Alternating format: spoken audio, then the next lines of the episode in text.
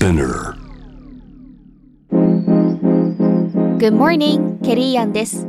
じゅういちがつにじゅうよっか金曜日、世界で今起きていること。多くのオンラインストアでブラックフライデーのセールが始まっていますが、今月じゅういちにちに中国で開催された独身の日セールの結果が報じられています。このポッドキャストデイリーブリーフでは、世界で今まさに報じられた最新のニュースをいち早く声でお届けします。ただいまデイリーブリーフではリスナーアンケートを実施中です。ご回答いただいた皆様全員にデイリーブリーフオリジナルステッカーをプレゼント。詳細は概要欄に記載しております。あなたからのご意見、ご感想をお待ちしております。アップルは独身の日セールに乗り切れなかった。中国では今月じゅういちにち、イーシー 各社が独身の日を謳い、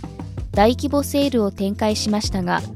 数ある商品の中でも、アップルの iPhone の売上高が昨年の売上と比べて よんパーセント 減少したことが分かりました。一方、同じスマートフォンカテゴリーにおいて、中国のファーウェイおよびシャオミは大きく売り上げを伸ばしており、それぞれ ろくじゅうろくパーセント、にじゅうはちパーセント 増加しています。ロイターは複数のアナリストによる分析を紹介しており、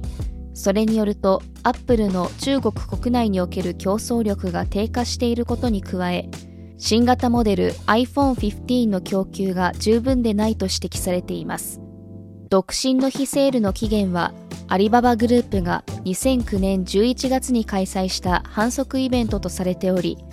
にせんにじゅういちねんまでのじゅうさんねん、毎年右肩上がりで売り上げを伸ばしてきました。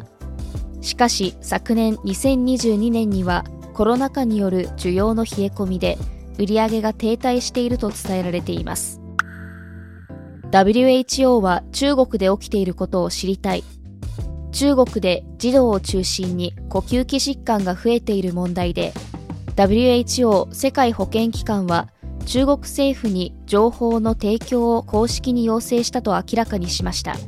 中国では北部で子どもの肺炎のクラスターが発生しているほか、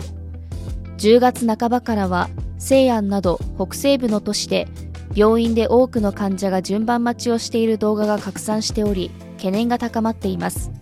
こうした状況を受け、今月じゅうさんにちには保健当局の国家衛生健康委員会が記者会見を行い、新型コロナウイルスの感染拡大防止措置が廃止されたために、インフルエンザやマイコプラズマ肺炎、児童がかかりやすい細菌感染症の増加が確認されていると認めていました。当局はワクチンの接種やマスクの着用、感染者には近づかないといった予防措置を取ることを推奨しています。ビル・ゲイツが語る エーアイ のいいところ。マイクロソフトの創業者で億万長者のビル・ゲイツは、出演したポッドキャスト番組で エーアイ が雇用に及ぼす脅威を尋ねられ、これまでほど一生懸命働かなくてもいい時代が来るかもしれないと語っています。ゲイツは最近も エーアイ のリスクに関するエッセイを発表していますが、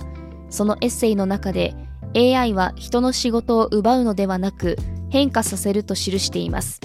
かつて寝る間も惜しんで人生を仕事に費やしていたゲイツですが、ポッドキャストでは、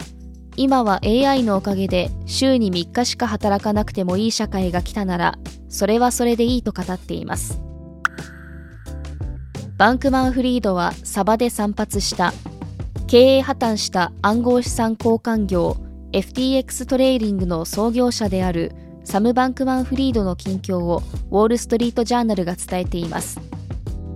ニューヨーク連邦地裁の陪審で詐欺などななつの罪について有罪の評決を受け、来年さんがつの判決を待つバンクマンフリードは、現在ブルックリンのメトロポリタン拘置所に収容されています。同拘置所は劣悪な環境と深刻な人手不足が指摘されており、他の収容者にはアメリカへのごじゅっトン以上のコカイン密輸を手助けした罪で有罪評決を受けたメキシコの元公安相ガルシア・ルナや、麻薬取引への関与などをめぐって裁判を待つホンジュラスの元大統領フアン・オルランド・エルナンデスなどがいます。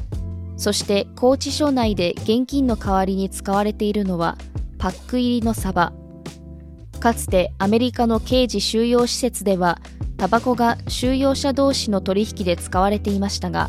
にせんよねんに施設内での喫煙が禁止されて以降、サバが通貨となっているそうです。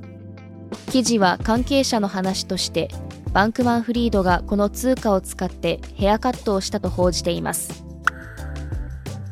アメリカの犬の間で謎の呼吸器疾患が広がっている。過去数ヶ月間でアメリカの複数の州で犬の呼吸器疾患が確認されており、オレゴン州ではにひゃっけん以上が確認されています。症状は犬の伝染性気管支炎であるケンネルコフと似ていますが、この病気では咳、発熱、倦怠感などがより長く続き、肺炎を発症するケースや死亡するケースも出ています。抗生物質が効かないとの情報もあります。犬のデイケアやドッグパークなど、犬が密集する場所で過ごした後に発症した例も多く、感謝祭のホリデーシーズンを経て、より感染が広がるのではないかと関係者は警戒を強めています。リスナーの皆さん、いつも聞いていただきありがとうございます。ここでデイリーブリーフチームからのお願いです。デイリーブリーフを今後も継続してお届けするためには、皆様のサポートが必要です。サポートしてくださる皆様には、様々な特典もご用意しております。概要欄の ユーアールエル より詳細の確認をお願いします。